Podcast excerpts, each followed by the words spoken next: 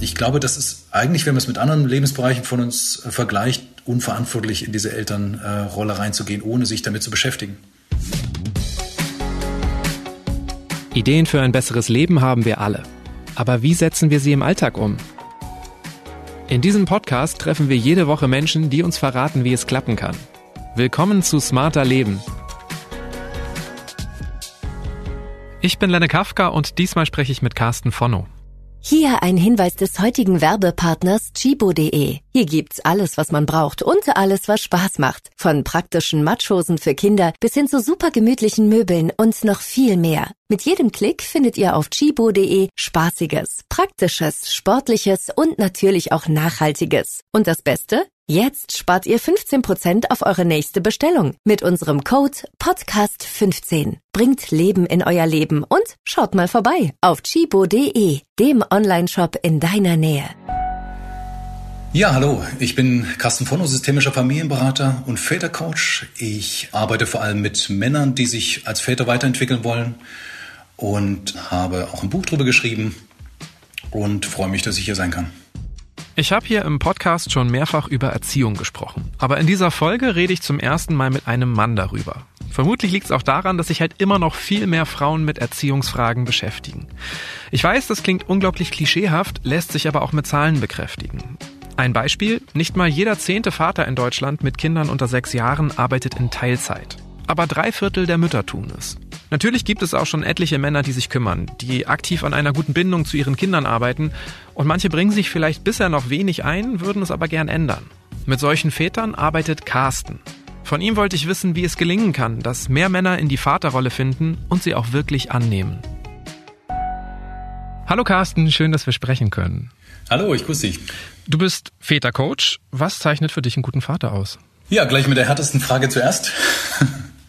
Ich glaube, dass einzig Wichtige oder das Wesentliche für mich ist, dass sich Väter immer wieder selber hinterfragen, überprüfen, wie geht es mir in der Situation als Vater, wie geht es meinen Kindern, habe ich die wirklich im Blick?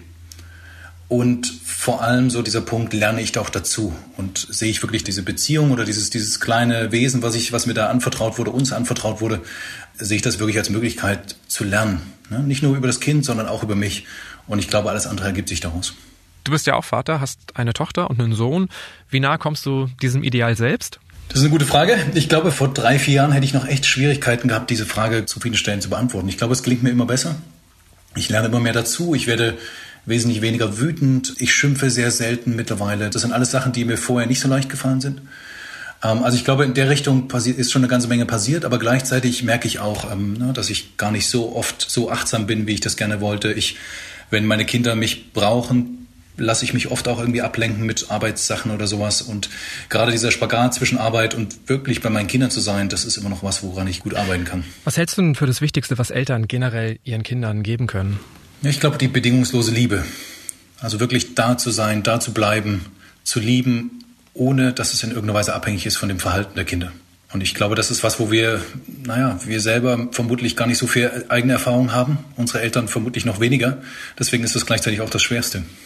Du bist jetzt aber sehr auf Väter spezialisiert. Du gibst Seminare für Väter, du hast ein Buch darüber geschrieben, wie Väter ihre Kinder begleiten. Wieso ist es deiner Meinung nach sinnvoll, Väter und Mütter durchaus getrennt voneinander zu betrachten und getrennt über sie nachzudenken? Na, ich glaube, dass es doch einen großen Unterschied gibt, wenn ich wie ich als Mann an bestimmte Sachen herangehe. Klar gibt es da viele Überschneidungen, klar gibt es diese männlichen und weiblichen Qualitäten, die wir haben, aber ich glaube, es gibt einen großen Nachteil, den Männer haben. Zwei Nachteile, die, die ich vor allem sehen würde. Einmal, dass wir noch weniger vielleicht als die meisten Frauen uns mit unserer Emotionalität auskennen, die gut ausdrücken können, regulieren können, darüber kommunizieren können. Ich glaube, das wird, wurde uns als Jungen noch mal mehr abtrainiert vielleicht, als es bei Mädchen der Fall ist. Und Mütter haben einfach eine sehr viel längere Beziehungsübung quasi mit dem Kind im Bauch, in der ganzen Auseinandersetzung mit dem Schwanger, Schwangersein, wo wir erst in den meisten Fällen erst nach der Geburt einsteigen, ist da schon eine ganze Menge Vorsprung. Und der Vorsprung ist auch da, weil Mütter einfach wahnsinnig viel mehr Austausch haben als wir als Väter. Ne? Dass wir, die sind eingebunden in alle möglichen Gruppen, im digital, offline, in der Vorbereitung, in der Vorsorge, an all diesen Themen, wo wir eigentlich nur am Rande dabei sind. Und ich glaube, es ist wichtig, dass wir merken, dass es, dass für Väter einfach ganz andere Fragen möglicherweise wichtig sind, aber gleichzeitig auch merken, dass vieles, ja, vieles im Grunde sehr gleich ist. also wenn du jetzt immer sagst, wir Väter, ich glaube, man muss gleich am Anfang schon mal sagen, man fällt da schnell rein in dieses Wir. Ich glaube, dann meinst du wahrscheinlich den Großteil der Männer, den Großteil der Väter. Also zum Beispiel, ich würde jetzt sagen, ich habe als Kind schon gelernt, irgendwie auf meine Emotionen zu achten und so. Mhm. Es gibt genug Menschen, die, glaube ich, wirklich immer noch glauben, dass vor allem Mütter für Kinder, insbesondere für Kleinkinder, wichtig sind. Was passiert denn, wenn sich Väter nicht richtig einbringen? Einerseits ist natürlich die Verantwortung dann vor allem bei einer Bezugsperson. Und ich würde auch immer noch sagen, der Bezugsperson schlechthin. Und ja, Mütter sind extrem wichtig in der Zeit. Wenn es da keine weiß ich nicht, gesundheitlichen Themen oder sowas gibt, dann ist, ist eine Mutter im Grunde nicht zu ersetzen. Gleichzeitig, ähm, also allein diese Last, die dann da ist, über die sich auch viele Frauen, viele Mütter beschweren, dass die Männer eigentlich nicht partnerschaftlich wirklich auf einer Ebene, auf einer, einer Augenhöhe da sind in der Begleitung der Kinder. Das ist, glaube ich, was, was viel Frust erzeugt bei den Frauen, viel auch unnötigem Stress. Ich glaube, dass die wichtige Symbiose, die es zwischen Mutter und Kind gibt am Anfang, ähm, dass die auch ein Stück weit einen Gegenpol, eine Ergänzung hat durch den Vater oder eine zweite Bezugsperson, dass das Kind ein bisschen spielen kann mit diesem, diesem, diesem Spektrum, diesen Möglichkeiten, die es da gibt und dass das auch viel entlastet auf Mütterseite und dem Kind einfach nochmal eine andere Möglichkeit der Erfahrungsgrundlage gibt. Und das ist, glaube ich, was, was sehr wichtig ist für diese, auch für diese allerersten Jahre. Gleichzeitig haben wir auch da in vielen Fällen gar nicht wirklich die Vorbilder dafür. Ne? Wir wissen gar nicht, wie, wie das eigentlich sein könnte. Und wir wissen möglicherweise auch als Vater nicht, was das jetzt eigentlich bedeutet. Dann kommen wir zu einem, einem meiner Lieblingsthemen. Die Kommunikation dann zwischen Eltern ist, glaube ich, so der wichtigste Faktor, wie das gut gelingen kann. Ne? Also ohne, dass wir davon ausgehen, der andere weiß, was ich brauche und, und dann einfach irgendwie frustriert sind, weil es nicht eintritt. Das ist für mich keine Kommunikation. Also das wäre das, was sehr wichtig wäre, um diese Rollen bewusst anzugehen und bewusst auch zu merken, wo eben wo was noch nicht gelingt. Du hast jetzt schon ein bisschen angedeutet, nicht alle Männer haben die besten Startvoraussetzungen, um wirklich fürsorgliche Väter zu werden, liebevolle Väter zu werden. Aber aktuell haben Männer doch durchaus auch Vorteile gegenüber vorangehenden Generationen, weil also die Rahmenbedingungen haben sich ja durchaus verbessert. Ne? Also wir können in Teilzeit arbeiten, wir können in Elternzeit gehen, Elterngeld bekommen. Es ist aber immer noch so, dass meistens halt die Mütter zu Hause bleiben, die Arbeitszeit reduzieren. Was lässt sich daraus für dich ableiten? Also wie du sagst, die Unterschiede sind noch gigantisch. Also da geht eine ganze Menge noch. Du hast völlig recht. In unserer Generation haben wir jetzt einfach wahnsinnig tolle Möglichkeiten. Also auch im internationalen Vergleich ist Deutschland da echt gut dabei. Wir haben die Möglichkeiten, wirklich Elternzeit zu nehmen. Gleichzeitig ist in den Betrieben dann noch viel Zurückhaltung. Es gibt Unternehmen, bei denen ist das wunderbar. Die haben das anerkannt als wirklich Mehrwert. Und da gibt es auch belastbare Studien mittlerweile dazu, dass wirklich das Väter auch bessere Führungskräfte sind und besser auf ihren Energiehaushalt achten können und wirklich effizienter arbeiten können, weil sie das irgendwie auch lernen müssen. Ich glaube, dass die aber trotzdem noch einige Schritte braucht und vielleicht auch noch ein, zwei, drei Generationen, bevor das eine Selbstverständlichkeit ist, dass Männer wirklich die ernsthafte Wahl haben, sich zu entscheiden, wirklich Vater zu sein oder in diesem krassen Spagat zu leben, wie das viele Mütter heute versuchen. Also ich glaube, dass es ähm, für viele Männer noch nicht selbstverständlich ist und wir müssen auch so ein bisschen aufpassen, in welchen Blasen wir so unterwegs sind. Ne? Also ich glaube, in den Blasen, wo Jesper Juhl oder sowas gelesen wird oder wo, wo, wo in, in Familienzentren gegangen wird oder so, das sind alles Umgebung, wo wir manchmal das Gefühl bekommen, ach, das machen doch die Väter alle schon. Die haben doch alles schon im Blick, die tauschen sich aus, die entwickeln sich weiter, die lernen. Aber das ist oftmals nur ein kleiner Ausschnitt von dem, was, was da an, an Vaterschaft oder an, an Männern äh, unterwegs sind. Viele Männer haben eben nicht die Möglichkeit und die haben auch nicht die Impulse bekommen, sich da überhaupt mit zu beschäftigen. Die laufen nur permanent wieder vor eine Wand und sind am Ende frustriert darüber, dass es irgendwie gerade nicht anders geht.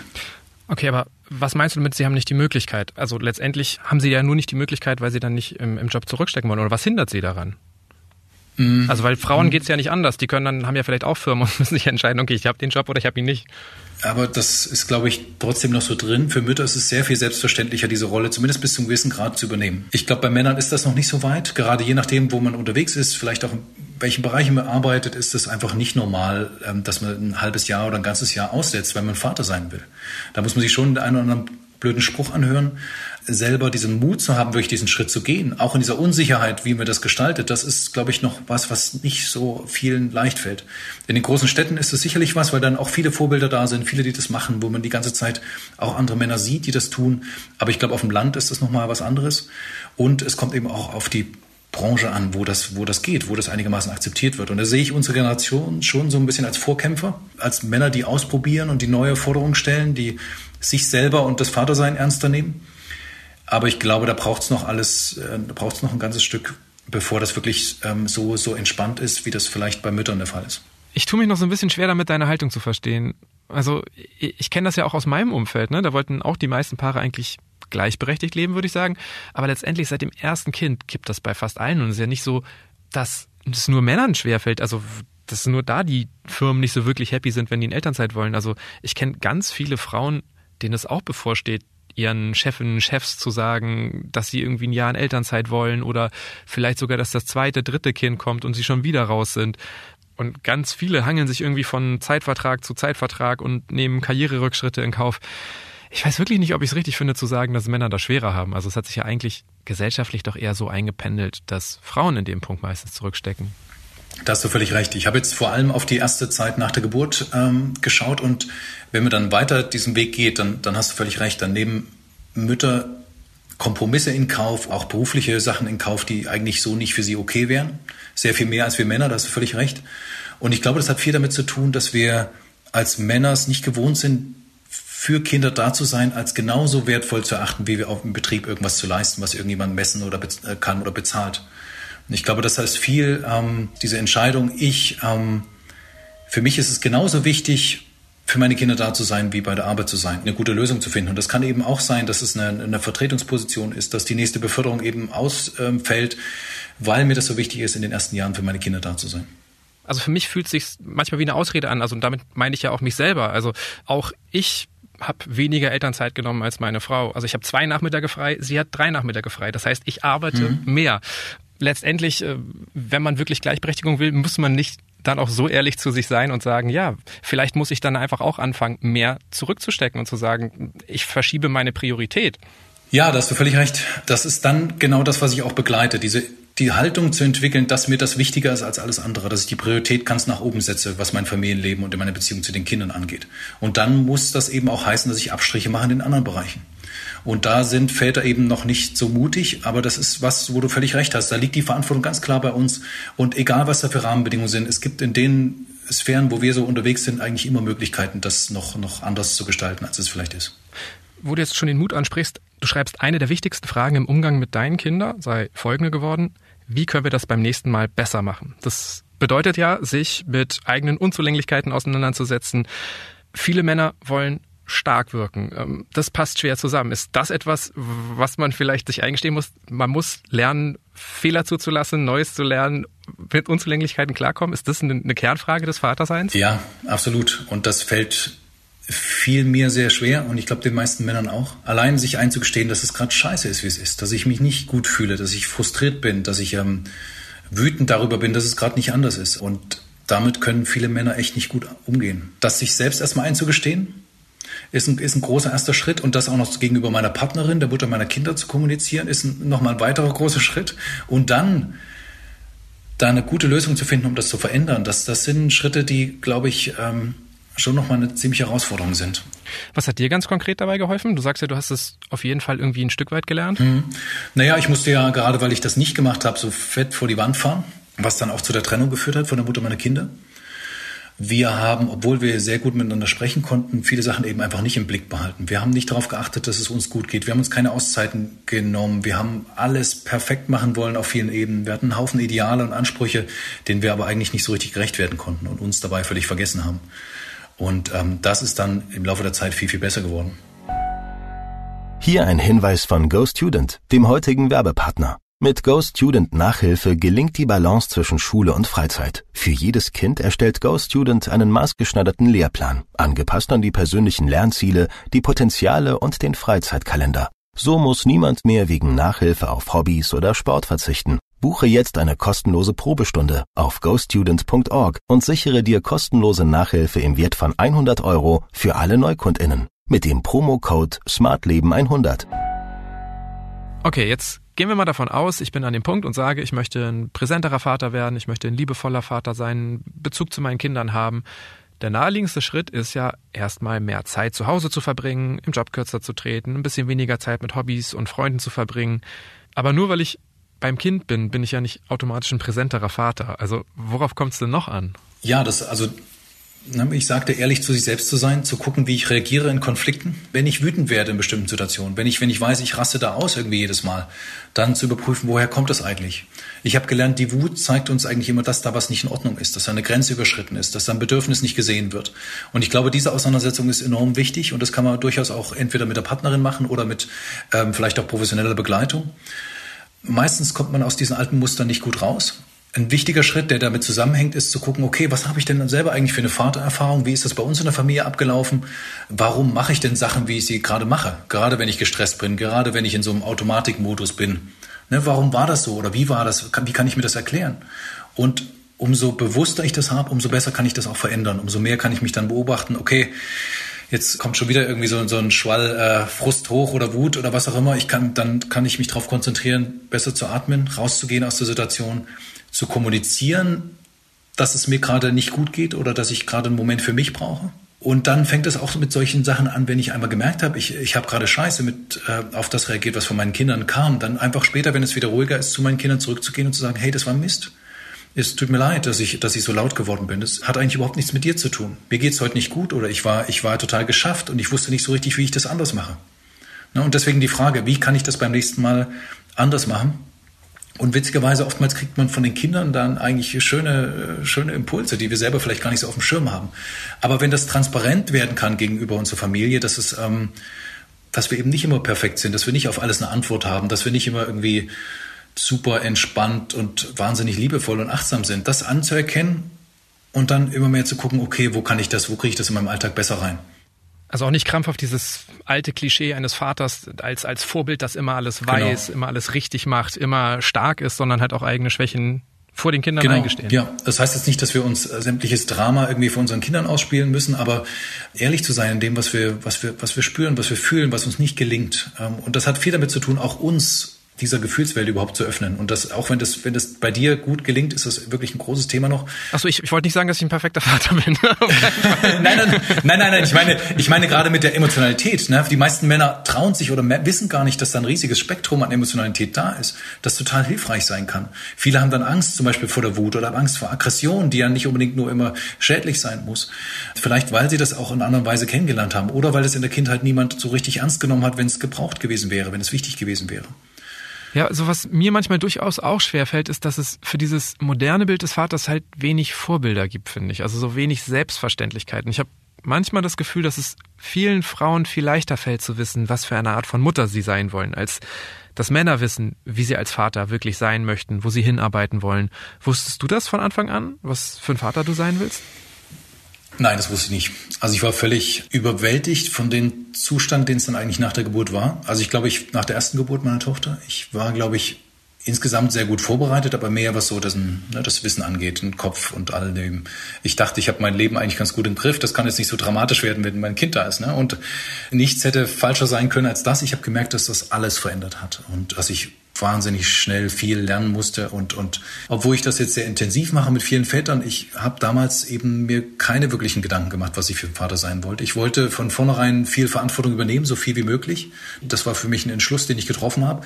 Ich wusste aber nicht, wie sehr mich das an meine Grenzen bringen würde und was es gebraucht hätte zu der Zeit, das wirklich halbwegs entspannt zu machen.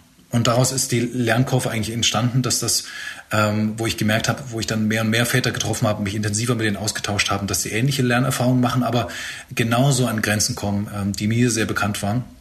Und daraus konnten wir zusammen lernen. Ja, ich weiß nicht, wie es bei dir ist, aber mir haben zum Beispiel schon ganz viele Freunde gesagt, dass sie zum Beispiel gar keine Ratgeber lesen, mhm. dass sie das alles intuitiv machen wollen. Und das erlebe ich bei Frauen auch oft anders. Ähm, wie sinnvoll findest du es, erzieherische Fragen immer nur intuitiv zu beantworten. Also ich frage mich dann, kann man dann überhaupt wissen, wie man als Vater sein will, wenn man sich nicht intensiv auch wirklich damit auseinandersetzt? Also an für sich finde ich dieses äh, intuitive Herangehen ganz grandios.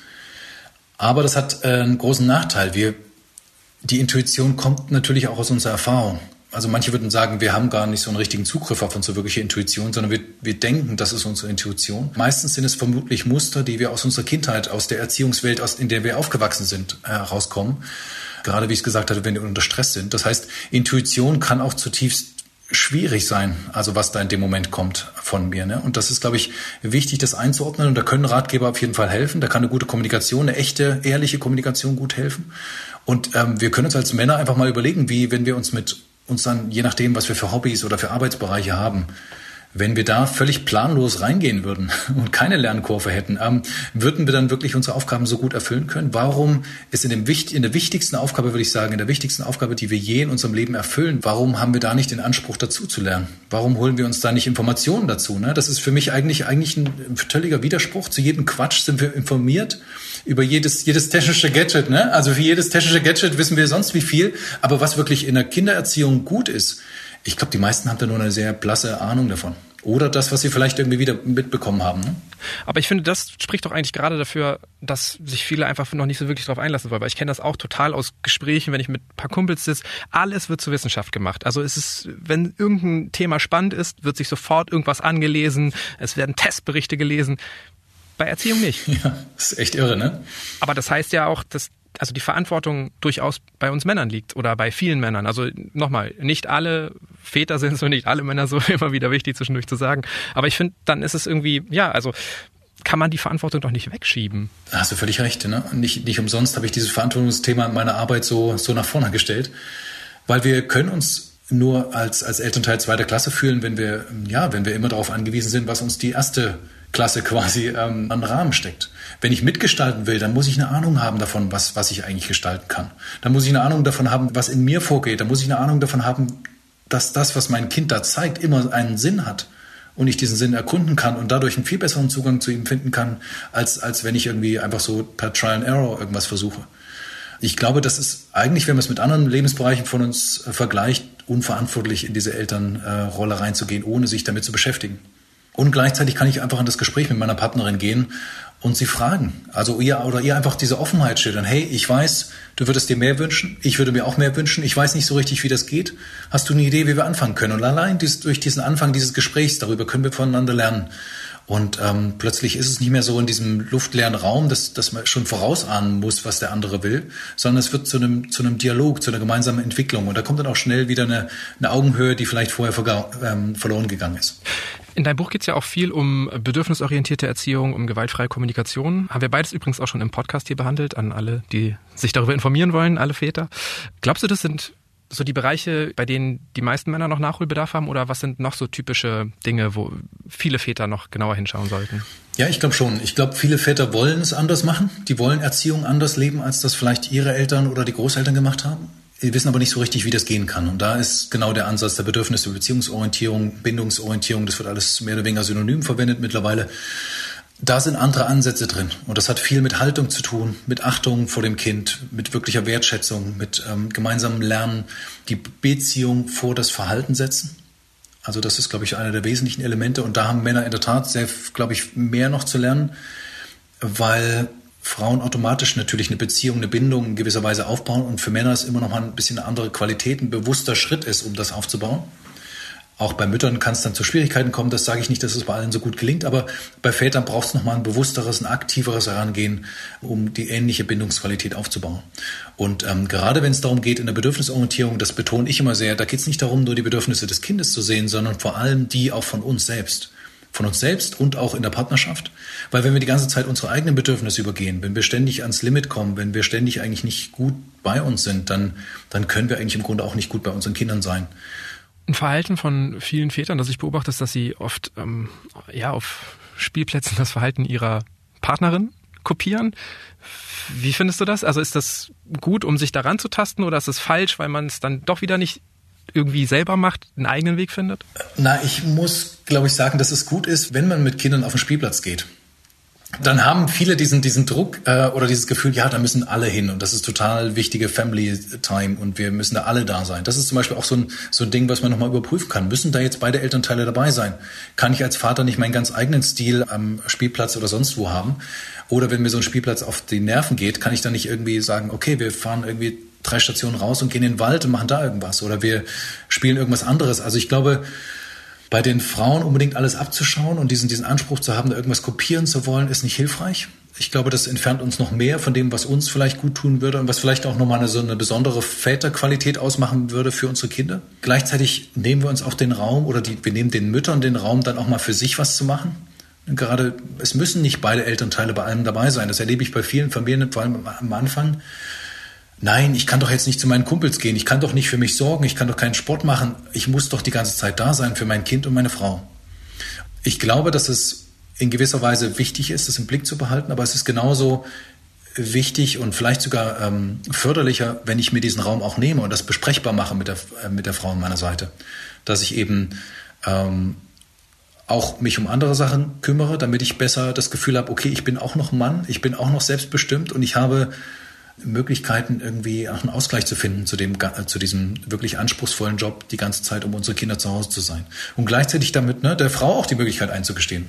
Wollte ich gerade sagen, ist ja auch ein Punkt, den, glaube ich, viele Mütter vergessen. Ne? Also das ist auch was, was, was viele Mütter lernen müssen, dass es ja, ja. ihnen gut tut, sich noch um sich selbst zu kümmern, auch einen Abend rauszugehen, das Kind abzugeben und auch dem, dem Vater zu vertrauen.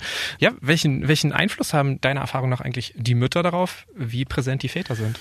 Ich glaube, Mütter sind gar nicht so weit weg in dem, was ihnen oftmals nicht gelingt, ja, im Vergleich zu Vätern. Also auch ich arbeite auch manchmal mit Müttern und da merke ich, im Grunde ist es das Gleiche. Die achten auch nicht gut. Die haben vieles theoretisch im Kopf, also die haben vieles wirklich sehr viel besser im Blick als Väter am Anfang. Ähm, und die haben unheimlich viel auch gelesen und haben da wahnsinnig viele Konzepte, machen sich dadurch auch eine Menge mehr Druck.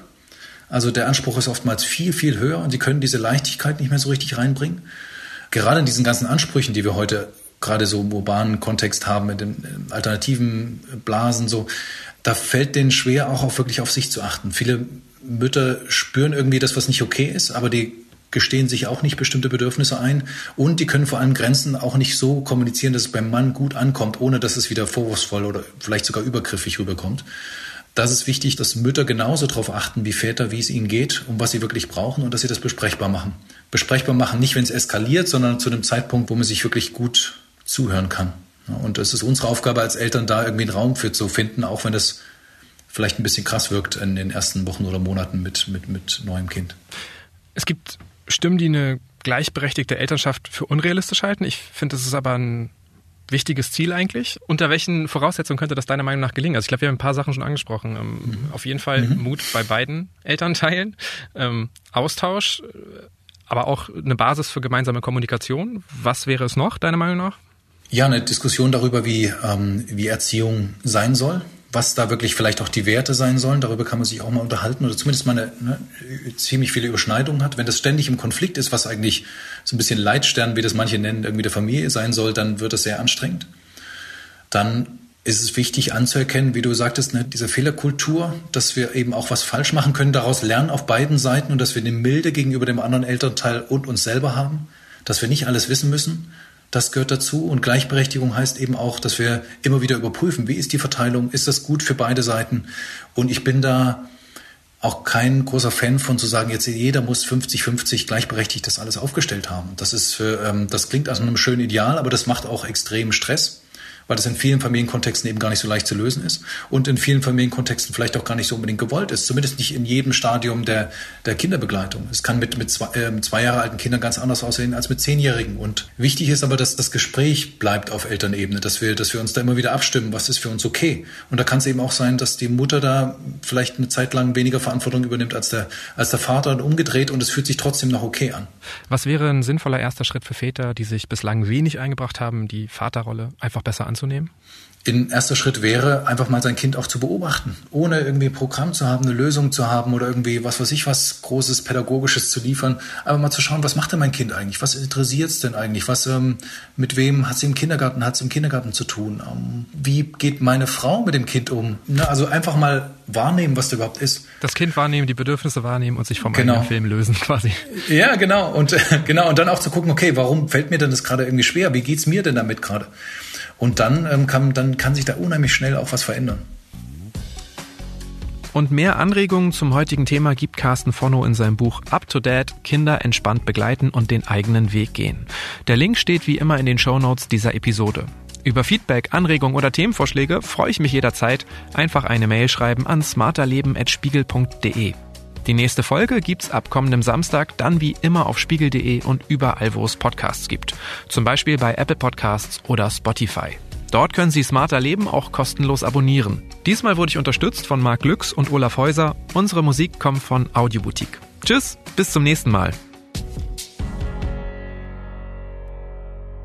Liebe ZuhörerInnen, es gibt gerade eine Umfrage, in der es auch um eure Nutzung dieses Podcasts geht. Um teilnehmen zu können, geht einfach auf www.audionow.de slash Umfrage. Das Ganze dauert ungefähr fünf Minuten. Alle Angaben sind anonym und werden gemäß den Datenschutzbestimmungen vertraulich behandelt. Unter allen Teilnehmern werden fünf Best-Choice-Gutscheine im Wert von jeweils 100 Euro verlost, die ihr zum Beispiel bei Zalando, H&M, The Zone und vielen anderen einlösen könnt. Wir freuen uns sehr, wenn ihr mitmacht. Vielen Dank.